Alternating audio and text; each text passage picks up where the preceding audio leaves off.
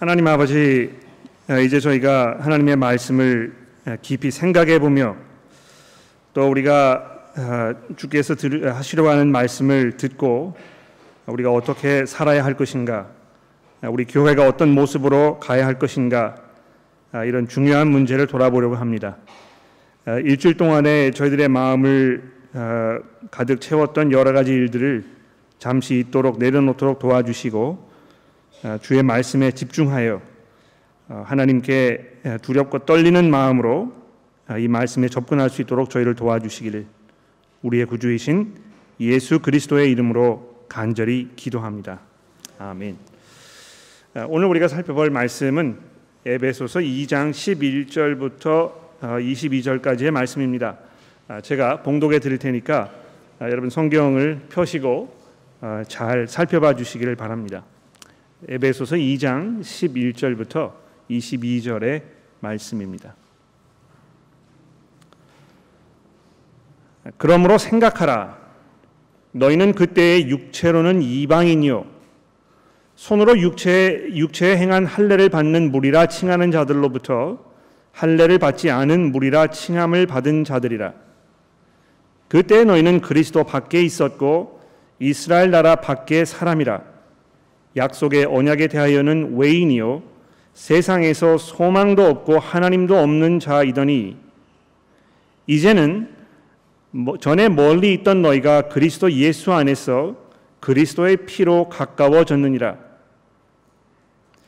그는 우리의 화평이신지라 둘로 하나를 만드사 원수된 것 곧 중간에 막힌 담을 자기 육체로 허시고 법조문으로 된 계명의 율법을 폐하셨으니 이는 이 둘로 자기 안에서 한 세 사람을 지어 화평하게 하시고 또 십자가로 이 둘을 한 몸으로 하나님과 화목하게 하려 하심이라 원수된 것을 십자가로 소멸하시고 또 오셔서 먼 데 있는 너희에게 평안을 전하시고 가까운 데 있는 자들에게 평안을 전하셨으니 이는 그로 말미암아 우리 둘이 한 성령 안에서 아버지께 나아감을 얻게 하려 하심이라. 그러므로 이제부터는 너희는 외인도 아니요 나그네도 아니요 오직 성도들과 동일한 시민이요 하나님의 권속이라. 너희는 사도들과 선지자들의 터 위에 세우심을 입은 자라. 그리스도 예수께서 친히 모퉁이 돌이 되셨느니라. 그의 안에서 건물마다 서로 연결하여 주 안에서 성전이 되어 가고 너희도 성령 안에서 하나님이 거하실 초소가 되기 위하여 그리스도 예수 안에서 함께 지어져 가느니라. 어, 굉장히 많은 그 중요한 아이디어들이 여기 막그다 어, 담겨 있어가지고 어, 이것을 짧은 시간에 다 이 풀어 헤치기가 어, 쉽지가 않습니다. 아, 아마 그 여러분 혹시 머리에 이렇게 경련이 일어나실지 모르겠는데요. 아, 그렇게 되지 않도록 아, 제가 간략하게 말씀을 드려보도록 그렇게 하겠습니다. 오늘 아침에 우리 임선희 교우님께서 시리아라는 그 나라에 대해서 기도해 주셨는데 아마 여러분 그 뉴스를 들어서 아시겠습니다만 이 시리아의 상황이 얼마나 처참한지 좀 짐작이 되실 것입니다. 그 약 한 6년 전에 아버지를 이어서 그 대통령이 된 아, 바사르 알 아사드라는 그 대통령이 아, 너무 독재가 심해가지고 이 대통령에 대해서 어떤 그 평화적인 프로테스트로 시작이 된 이 갈등이요. 아, 약한 6년이 지난 지금 현재까지 민간인 사상자만 약 한 40만 명 가량이 된다고 합니다. 또 주변 국가로 어, 피난한 난민들만 약 한 500만 명이 된다고 하는 것이죠. 여러분 시드니의 인구가 400만 조금 넘는다고 하니까 이 시드니에 살고 있는 모든 사람들 한 사람도 빼놓지 않고 이 호주를 떠나서 다른 나라로 자기의 그 뜻과는 무관하게 도망을 갈 수밖에 없는 아, 그런 상황이 아, 지금 벌어지고 있는 것입니다.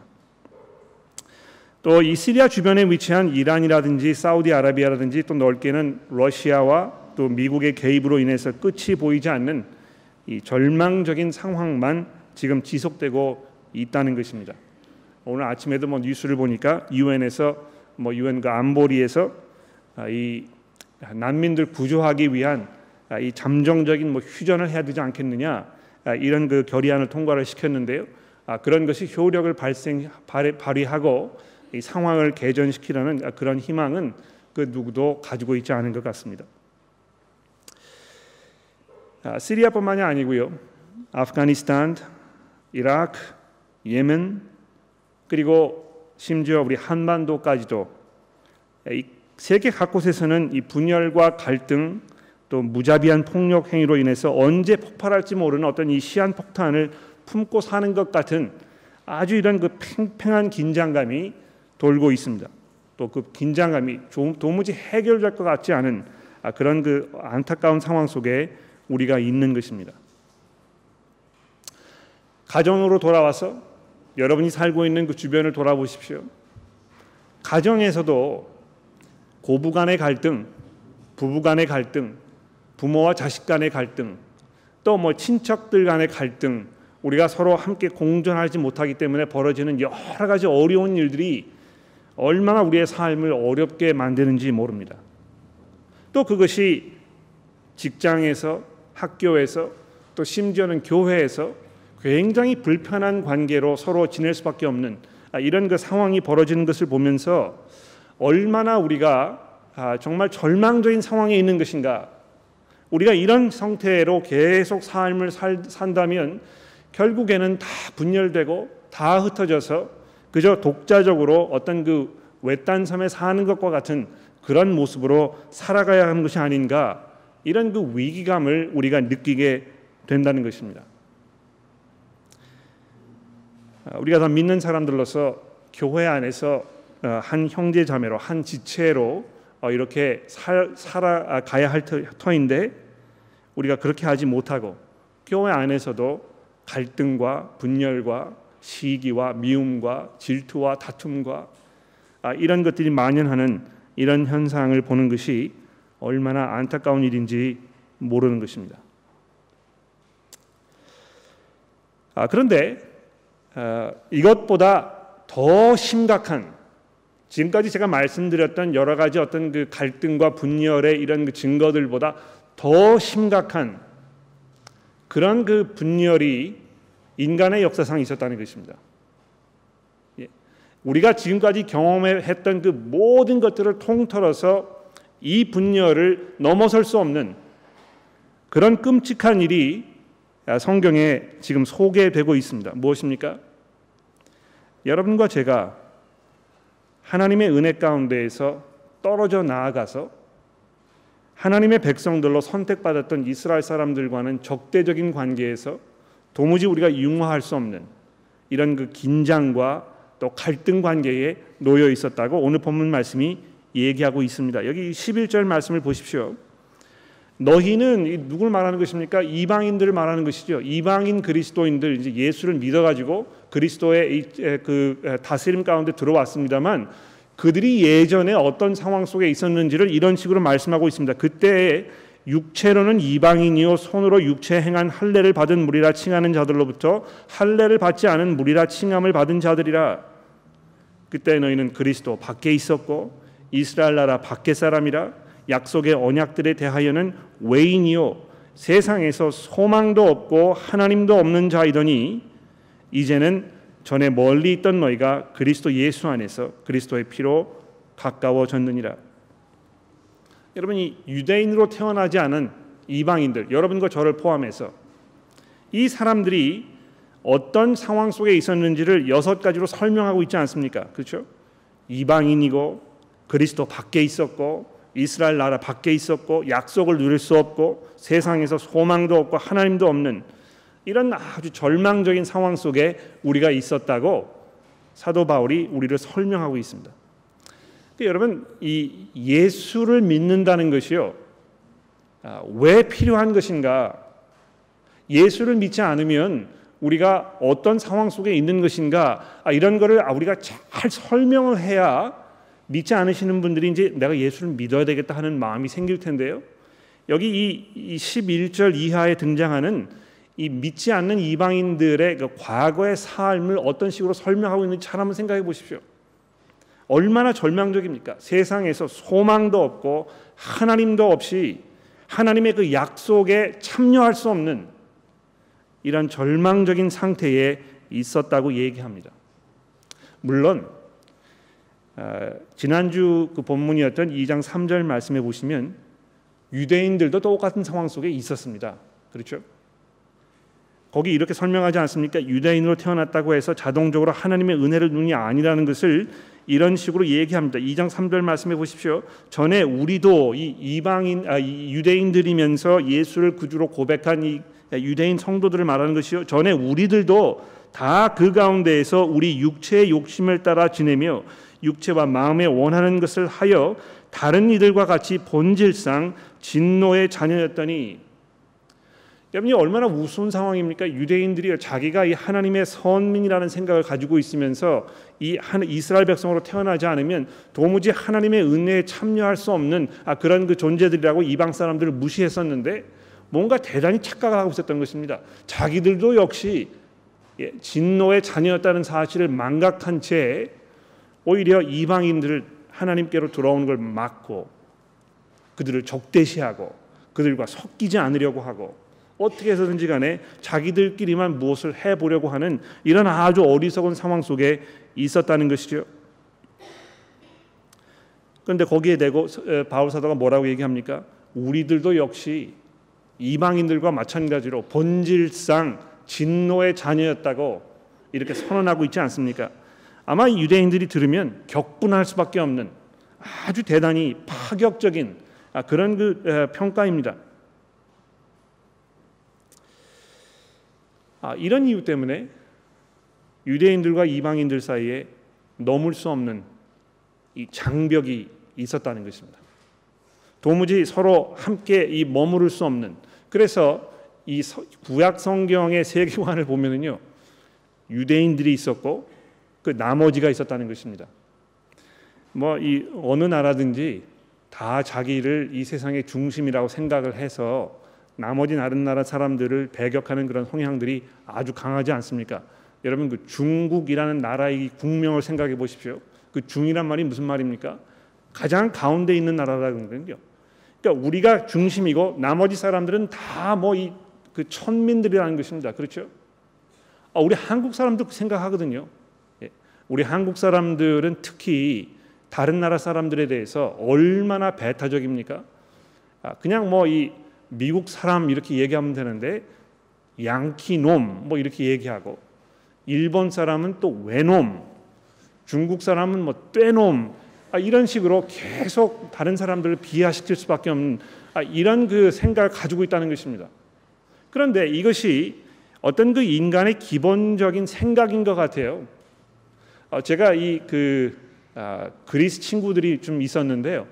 그리스 친구들 이렇게 만나서 얘기해 보면 자기 문화에 대한 이 긍지가 대단합니다.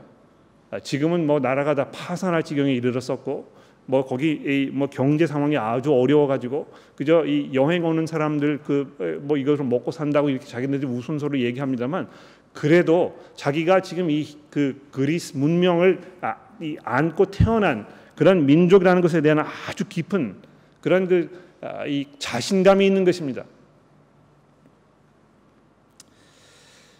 어, 그런데 이방인들과 그렇지 않은 사람들 사이에 존재했던 이 장벽, 이 장벽의 그 결과가 얼마나 끔찍한 것이었습니까? 뭐 이 한국 사람들과 일본 사람들 사이에 있는 장벽 굉장히 안타깝고 아, 이 정말 그 상처가 많이 있고 고통스럽죠.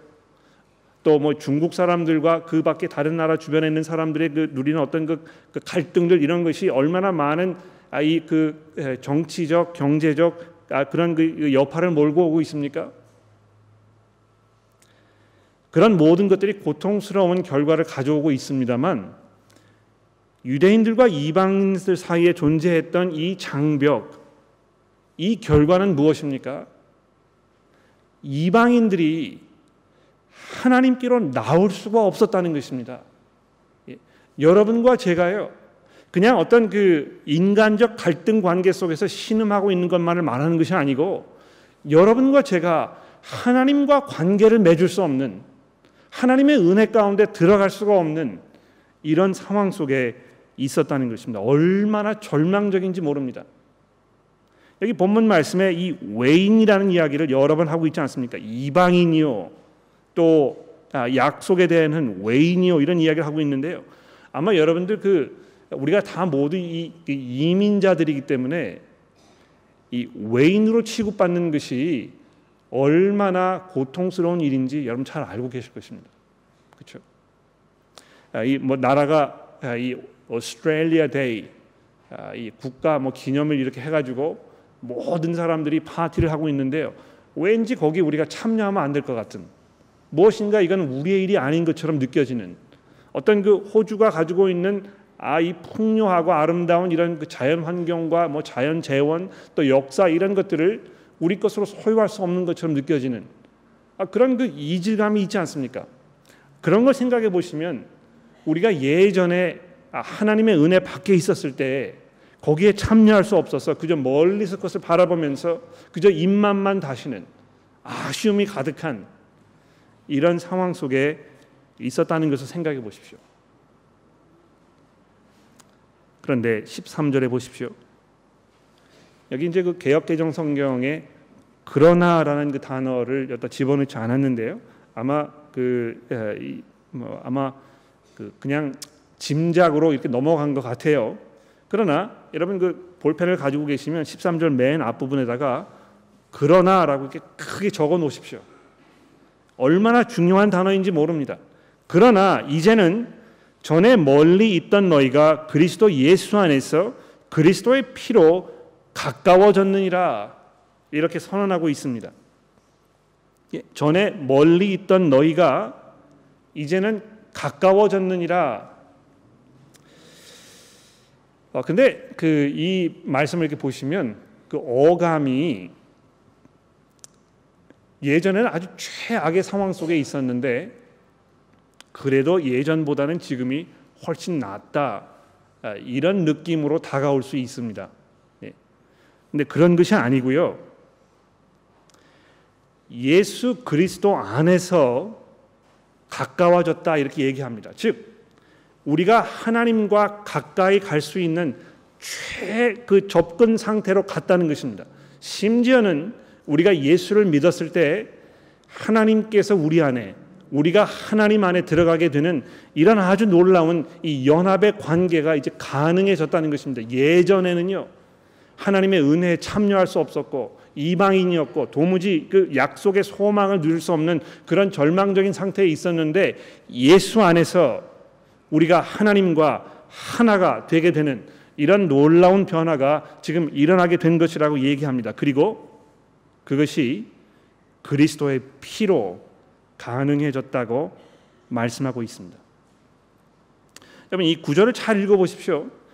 어, 전에는 이제는 전에 멀리 있던 너희가 그냥 그리스도 예수 안에서 가까워졌느니라 혹은 전에 멀리 있던 너희가 그리스도의 피로 가까워졌느니라 이렇게 한 번만 얘기하면 될 텐데요. 그렇게 하지 아니하고 예전에 멀리 있던 너희가 그리스도 예수 안에서 그리스도의 피로 가까워졌느니라 이렇게 설명하고 있는 것입니다. 그러니까 왜 그런 것입니까? 하나님과 아주 가까워진 그리스도 안에서 가까워진 그 상황을 설명하면서 그것이 예수 그리스도의 피로 가능하게 됐다는 것을 바울이 설명하고 있는 것입니다. 여러분 우리가 예수 안에서 그리스도의 피로 하나님과 가까워졌다는 것이 뭘 의미하는지 그 다음에 두 가지 아주 중요한 설명을 하고 있습니다. 첫째는요. 둘이 하나가 됐다는 것이고요. 두 번째는 하나가 된 이 둘이 이제 한 몸으로 하나님과 화목해졌다는 것입니다. 첫 번째 한번 살펴볼까요? 14절 말씀해 보십시오.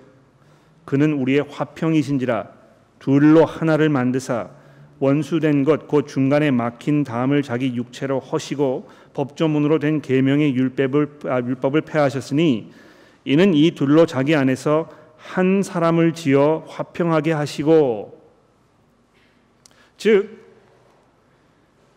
예수 그리스도의 이 피로 말미암아 하나가 될 수 없었던 유대인들과 이방인들이 복음 안에서 이제 하나가 될 수 있게 되었다는 것입니다. 그런데 이방인들과 유대인들이 예수 안에서 하나가 되었다는 것은요. 이방인들이나 유대인들이나 이제 똑같은 방법으로 하나님께 갈 수 있게 되었다는 것을 말하는 것입니다. 그렇죠? 이방인들에게는 이런 길로 또 유대 이, 이, 그 유대인들에게는 저런 길로 하나님께 나아가는 그, 그 선택이 주어진 것이 아니고요. 이방인들이나 유대인들이나 똑같이 한 방법으로 차별 없이 그리스도 앞에 나아가게 되었다는 것입니다. 그래서 그것을 어떻게 설명하고 있습니까? 15절에 보시면 법조문으로 된 계명의 율법을 그리스도께서 폐하셨다는 것입니다. 예, 구약 성경에 지금 주어졌던 그 모든 율법들 즉 하나님의 백성들과 하나님의 백성이 아닌 이방인들을 구별하는 그 구약의 모든 법칙 아, 율법들 이런 것들이 예수 그리스도의 피로 말미암아 이제 무용지물이 되었다는 것입니다. 더 이상 필요하지 않게 되었다는 것입니다. 그래서 이방인들과 유대인들 이 둘로 한 사람을 지어 화평하게 하시고 여러분 한국 사람들과 일본 사람들이 하나로 화합되는 것이 불가능하게 느껴지지 않습니까? 그렇죠? 이 도저히 이게 역사적으로 이 가능하지 않다. 또 정치적으로 뭐 서로 이렇게 정 반대편에 서 있는 보수 진영과 진보 진영이 도무지 이거 뭐 화합할 수 없을 것이다. 도무지 뭐 가능성이 보이지 않는 것입니다. 하물며 이방인들과 유대인들 사이에 존재했던 그 분열이 하나가 될 것이라는 것을 그 누가 짐작이나 했겠습니까? 그런데 예수께서 자기의 죽으심으로 말미암아 그 불가능한 것을 가능토록 하셨다는 것이요. 그런데 사도 바울이 지금 에베소에서 계속 우리에게 뭘 설명하고 있습니까? 바로 그것이 창세 전부터 하나님께서 예배해 놓으셨던 하나님의 그 지혜라는 것입니다. 예. 하나님께서 계획하셨던 것이 무엇입니까? 그리스도 안에 모든 것들을 통일시키시라는 것이 그분의 계획이었다는 것이죠. 그래서 예수를 아, 모르던 사람들, 이방인들, 유대인들 모든 것들을 다 그리스도 안에 부르셔 가지고 그리스도를 주로 고백하게 하고 그분 앞에 무릎을 꿇게 하고 그래서 모든 것들이 통일되게 하려는 즉 그리스도의 다스림 가운데 들어가게 하려는 것이 하나님의 계획이었다는 것인데요. 지금 그 이야기를 우리에게 하고 있는 것입니다. 더 나아가서 16절에 보십시오. 또 십자가로 이 둘을 한 몸으로 하나님과 화목하게 하려 하심이니라. 원수된 것을 십자가로 소멸하시고 또 오셔서 먼데 있는 너희에게 평화를 전하시고 가까운 데 있는 자에게 평화를 전하셨으니 이는 그로 말미암아 우리 둘이 한 성령 안에서 아버지께 나아감을 얻게 하려 하심이라. 예. 아, 이방인들과 유대인들이 그냥 서로 우리 잘해보자. 아, 다 우리 과거를 다 잊고 평화롭게 지내자. 뭐 이런 정도의 평화를 말하는 것이 아니고요. 둘이 한 몸이 돼 가지고 이제 함께 하나님과 평화를 누릴 수 있게 되었다는 것입니다. 아, 이 복음의 그 능력이 이래서 참 놀라운 것 같아요. 서로 공존할 수 없었던 사람들이 형제 자매로 서로 인정하게 되고 함께 섬기게 되고 이렇게 할 수 있는 그 근거가 무엇입니까? 어, 지금 뭐 올림픽이 한창 진행되고 있지 않습니까? 어, 올림픽이 이제 처음 그 운동이 시작됐을 때 어, 어떤 배경에서 시작된 것입니까? 아, 나라들이 뭐 서로 자기들만 생각하고 또 어떤 그 예, 식민지 정책 뭐 이런 것들이 막그 어, 부작용을 전 세계에 일으키는 그런 모습들을 보면서 이 올림픽 운동이 시작된 것 아닙니까? 아 이제 이 어떤 그 분열을 우리가 다 접어두고 운동 경기 이것으로 모든 사람들을 하나로 묶어보자. 아, 굉장히 뭐 좋은 의미에서 시작된 것 같아요. 예. 모든 인류가 하나가 되게 한다는 거 얼마나 매력적인 아이디어입니까? 그런데 이 올림픽 운동이 시작된 다음에 어떻게 됐습니까? 세계 1차 대전이 일어났죠. 그것도 모자라서 세계 2차 대전이 일어났죠. 그것도 모자라서 한국 전쟁이 일어났죠. 그것도 모자라서 베트남 전쟁이 일어났죠. 그것도 모자라서 뭐 올림픽 운동이 결국 인류를 하나가 되게 한 것입니까? 전혀 그렇지 않습니다. 운동으로 사람을 하나로 묶어보자 하는 이런 것이 그 발상 자체가 지금 돌아보면 아주 우스운 일인 것 같아요. 아닙니다, 여러분. 부서진 것, 깨어진 인간관계, 민족들 사이의 이 갈등과 분열, 이것을 하나로 만들 수 있는 유일한 길은 무엇입니까? 우리 모두가 그리스도를 통하여 하나님과 화해하는 것입니다. 그래서 복음 선포가 중요한 것이고 그래서 이 선교사님들께서 나가셔서 하나님의 말씀을 선포하고 그들이 하나님과 화해할 수 있도록 이렇게 그들을 부르는 일이 얼마나 중요한 일인지 모르는 것입니다. 그러므로 여러분과 제가 교회로서 외국에 나가서 복음 전하는 일을 하고 계시는 전도사 선교사님들 우리가 위해 염려하고 기도하고 그들 지원해 드리고 이렇게 하는 것이 이 에베소서 2장의 이 말씀의 의미를 우리가 잘 이해하는 그 결과라고 생각합니다.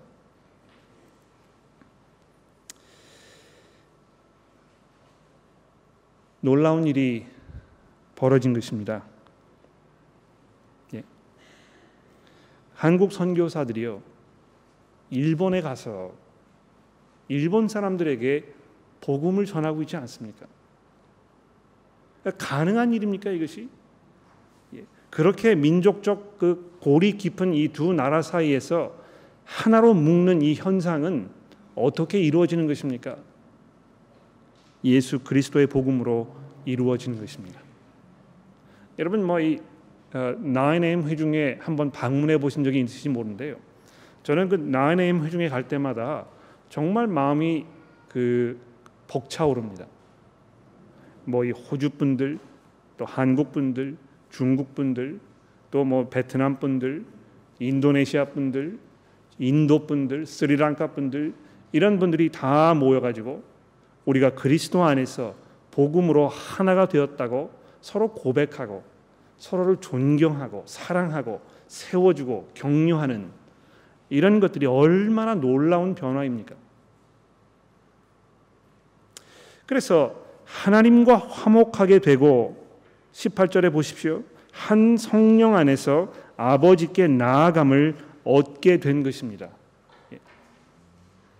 아, 여러분과 제가 교회 안에서 한 지체로 한 몸으로 이렇게 지금 있는 것은 무엇 때문입니까? 무엇이 여러분과 저를 한 지체로 만드는 것입니까? 우리가 한 성령을 가지고 있잖아요. 그렇지 않습니까? 아, 우리가 이 원수된 지경에서 하나님께 나올 수 없는 상황 속에 있었는데 예수 그리스도의 피로 말미암아 이 장벽을 다 무너뜨리시고 여러분과 제가 하나님의 은혜 가운데 들어갈 수 있는 이 놀라운 변화가 일어나지 않았습니까? 그래서 그 한 성령으로 모든 사람들이 함께 하나님을 아버지로 부를 수 있게 된 것입니다. 그렇다면 그 안에서 우리가 분열하는 것은 상상할 수가 없는 끔찍한 그런 결과입니다. 성령께서 우리를 하나가 되게 하셨는데요. 그 성령을 우리가 한 성령으로 지금 함께 고백하고 있는데요. 우리가 성도들 다른 그 지체들과 화합할 수 없다면 그것은 성령을 부인하는 것입니다. 그렇지 않습니까? 그러니까 우리가 아무리 뭐 교회에서 신앙생활을 열심히 한다고 하고 교회에서 뭐 이 많은 사역을 한다고 하고 뭐 이 성경을 많이 안다고 하고 기도를 많이 한다고 하고 이렇게 해도 우리를 하나로 만드시는 이 성령의 이 놀라운 사역 예수 그리스도의 복음을 통하여 하나님과 우리가 화해하게 하시고 그래서 우리가 한 몸으로 이제 한 하나님께 나아갈 수 있게 하신 이 성령의 일하시는 것을 우리가 부인한다면 그것은 성도의 삶이 아닌 것입니다. 더 나아가서 19절에 보십시오. 그러므로 이제 너희는 외인도 아니요 나그네도 아니요 오직 성도들과 동일한 시민이요 하나님의 권속이라. 너희는 사도들과 선지자들의 터 위에 세우심을 입은 자라. 그리스도 예수께서 친히 모퉁이 돌이 되셨느니라. 그 안에서 건물마다 서로 연결하여 주 안에서 성전이 되어 가고 너희도 성령 안에서 하나님이 거하실 처소가 되기 위하여 그리스도 예수 안에서 함께 지어져 가느니라 여러분 이 우리가 하나 된 것 복음을 통해서 하나가 된 것을 지금 사도 바울이요 여러 가지 그 아이디어를 이렇게 가져다가 지금 우리에게 설명하고 있습니다. 한 번 설명해서 충분하지가 않다고 생각이 되니까 몇 가지 아이디어를 지금 가지고 있습니까? 외인도 아니요, 나그네도 아니요, 성도들과 동일한 시민이요, 하나님의 권속이요, 그리고 더 나아가서 하나님의 성전이라고 이렇게 여섯 가지 아이디어를 끌어다가 여러분과 제가 이 한 몸이 된 것을 지금 우리에게 설명하고 있지 않습니까? 아, 이거를 뭐 그 사도 바울이 하나 하나씩 다 풀어서 우리에게 설명하지 않고요. 그 중에서 맨 마지막에 등장하는 이 성전이라는 개념을 지금 사용해서 지금 우리가 하나 된 것을 이런 식으로 설명하고 있습니다. 첫째로 20절에 보십시오. 사도들과 선지자들 터 위에 세우심을 입었다는 것입니다. 여러분과 제가 지금 하나가 된 것은 어디 위에 하나가 된 것입니까? 예, 우리가 한국 사람이라는 이유로 한 문화를 가지고 있다는 이유로 우리가 지금 이 자리에 모인 것입니까? 아, 물론 그 언어적인 문화적인 뭐 이런 그 요소들 우리에 있기 때문에요. 아, 한국 교회를 이렇게 찾아가는 거 얼마든지 우리가 이해할 수 있습니다. 그런데 교회가 교회로 모이는 그 근본적인 이유가 우리가 한국 사람이기 때문에 이렇게 모이는 것이라고 생각하신다면 그 교회는 더 이상 복음 위에 서 있는 교회라고 얘기할 수 없습니다. 그러니까 여러분과 제가요. 어, 물론 뭐 이제 우리가 이 한국어로 설교를 하고 모임 전체가 한국어로 진행이 되고 있기 때문에 한국어가 불편하신 분들이 이 자리에 오셔가지고 우리가 함께 사역하는 것이 굉장히 어렵습니다. 그러나 그렇다고 해서 여러분과 제가 베타적이어서는 안 될 것입니다. 뭐 이 베타적이라는 거는요, 뭐 꼭 누구를 저 문 밖에 서가지고 한국 사람인지 아닌지 여권 확인해 보고 한국말 할 수 있는지 없는지 확인해 보고 이렇게 들어오라고 하는 것뿐만 아니고요, 그걸 포함하는 것뿐만이 아니고요. 다른 나라 사람들에 대해서 아무런 관심이 없는 것입니다. 이건 뭐 나와 무관한 일이라고 생각하는 것이죠. 아, 물론 언어 소통이 안 되기 때문에 내가 뭘 할 수 있겠느냐 아, 이런 그 조바심이 좀 있기는 할 겁니다. 그러나 그리스도 안에서 한 형제가 된 사람이라면 우리가 정말 그를 바라보면서 하나님께 감사하고 하나님의 그 능력을 찬양하고 우리가 반갑게 인사하고 이렇게 얼마든지 할 수 있을 것입니다. 가끔 뭐 우리 회중에 아, 교회 사역을 하시는 우리 사역자분들 한국분이 아니신 분들 소개되고 이렇게 하지 않습니까? 그러면 그분과 뭐 많은 대화를 나눌 수 없어도 반갑게 그분을 맞이하고 자기를 소개하고 뭐 이렇게 이 정도 우리가 얼마든지 할 수 있지 않겠습니까? 그리고 내가 뭐 위에서 기도하고 있다고 또 실제로 기도하시고 이런 것도 우리가 얼마든지 할 수 있는 것이죠. 그래서 이 사도들과 아, 이 선지자들 그 하나님의 복음의 말씀 위에 우리가 잘 든든히 세워져 있기 때문에 그것이 우리를 하나로 만드는 것입니다. 더 나아가서 예수 그리스도 그분께서 친히 모퉁이 돌이 되셨다는 것이죠. 모퉁이 돌은 무엇입니까? 이 건물이 건물이 되게 하는 가장 중심적이고 가장 그 핵심이 되는 그런 돌 아닙니까? 아, 그래서 역시 마찬가지로 우리가 교회를 교회가 되게 하는 것은 예수 그리스도 그분에 대한 우리의 공통적인 고백인 것입니다. 그 안에서 건물마다 서로 연결하여 주 안에서 성전이 되어 가는데 이 성전이 어떤 곳입니까? 성령 안에서 하나님이 거하실 처소가 되는 것. 얼마나 놀라운 일입니까, 여러분? 아, 교회라는 것은요, 이 건물을 말하는 것이 아니고 성도들을 말하는 것입니다. 우리가 뭐 이 교회 건물에서 모이든지 뭐 야외에서 모이든지 천막을 치고 모이든지 아무런 문제가 되지 않습니다. 우리가 마치 뭐 이 하나님께 훌륭한 건물을 지어 드려야 하는 것처럼 마치 구약 시대에 이 다윗이 하나님께 성전을 지어 드려야 되겠다고 생각을 했던 것처럼 우리가 하나님께 그렇게 해 드려야 되지 않겠느냐? 하나님이 무슨 뭐 부동산 업자이십니까? 하나님께서 사람이 만든 건물에 거하실까요? 하나님 그 이 성전을 질 때도 다윗에게 그렇게 말씀하셨잖아요. 아, 이 세상에 있는 모든 것들로 다 동원해서 나를 나를 위해 건물을 만든다고 그것이 내게 충분하겠느냐?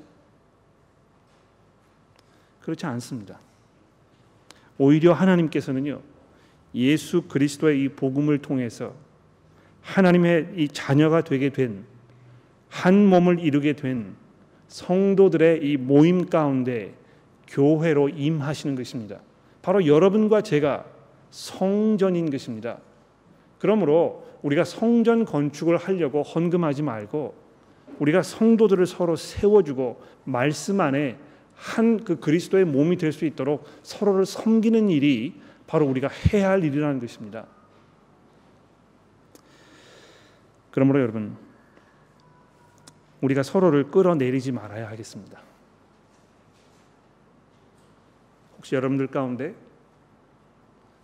다른 성도분들을 무슨 이유에서든지 간에 그의 신앙 생활을 방해하고 그들의 마음을 불편하게 하고 그를 끌어내리려는 어떤 그 의도가 있었고 아, 그 분에 대한 끝없는 어떤 그 원망이나 시기나 질투가 있었, 있었 다면 이것은 분명히 우리가 회개해야 할 우리가 시정해야 할 그런 일임에 분명합니다. 아, 그리스도께서 자기의 피를 주시고 이루신 이 연합, 화합, 화평 이것을 우리가 깨지 말아야 할 것입니다. 더 나아가서 우리의 이 시각을 좀 더 넓혀 가지고 아, 우리 문화만 우리끼리만 이렇게 해야 되겠다는 그 틀에서 우리가 탈피해야 할 것입니다. 물론 뭐 이 회중을 우리가 그래서 다 문화 회중으로 만들자는 이야기는 아닙니다. 아, 아마 이 언어의 장벽은요 어, 나름대로 해결될 기미가 보이지 않습니다. 아주 어려워요. 그렇지 않습니까? 그러나 그렇다고 해서 우리가 어떤 그 복음을 필요로 하는 다른 나라 사람들에 대한 우리의 그 관심과 아, 우리의 그 기도와 우리의 헌신을 우리가 등한시하지 말아야 할 것입니다. 더 나아가서는 다른 회중에 있는 성도 여러분들, 뭐 우리 자식들도 있을 것이고 또 다른 나라에서 국적을 가지고 있는 사람도 있을 것입니다. 그들을 위해서 우리 함께 기도하고 우리가 한 몸으로 그리스도 안에 성숙한 모습으로 자라갈 수 있도록 위해서 기도하는 것이 우리의 사명일 것입니다. 마지막으로 이 자리에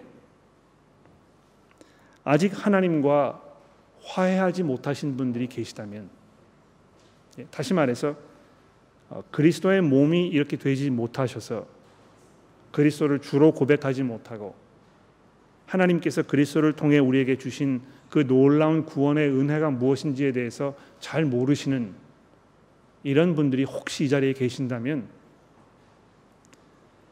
아, 제가 혹시 계시면 이렇게 말씀드렸습니다만 그런 분들이 분명히 이 자리에 계십니다. 여러분 이것은 아주 심각한 문제입니다. 여러분이 뭐 교회를 출석하신다고 해서 해결될 문제가 아니고요. 내가 지금 하나님의 그 은혜 가운데 있는 것인가 아닌가? 내가 그리스도를 구주로 고백하고 있는 것인가 아닌가? 이 문제로 날카롭게 자기 자신을 돌아보시고 여러분이 결단을 하셔야 할 것입니다. 아, 여러분들 가운데 이 복음이 선포되어서 여러분들도 하나님의 은혜 가운데 들어올 수 있는 그 모든 재반 사항들이 이제 다 마련되었거든요. 그 부르심을 거부하지 마십시오. 지체하지 마시고 오늘 이 순간 이 자리에서 내가 예수 그리스도의 은혜 가운데 들어가고 싶다고 그분을 나의 구주로 모시고 싶다고 내가 그분 의지하고 그를 주로 고백해서 내가 이 거듭난 새 사람으로 하나님과 화해할 수 있게 됐으면 좋겠다고 이렇게 하나님께 고백하십시오. 이것이 하나님의 은혜이고 여러분과 저를 향해 부르시는 하나님의 부르심인 것입니다. 기도하겠습니다.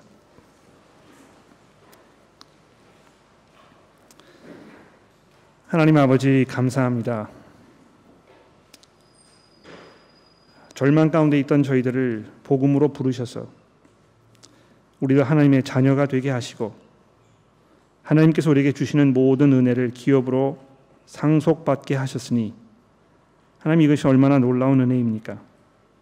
저희를 도와주셔서 우리가 한 몸 된 교회로서 우리가 서로를 섬기며 서로 세워줄 수 있도록 저희를 도와주시며 우리가 함께 주께서 성령으로 거하시는 그 성전으로 지어감을 받을 수 있도록 저희를 도와주시기를 예수 그리스도의 이름으로 간절히 기도합니다. 아멘.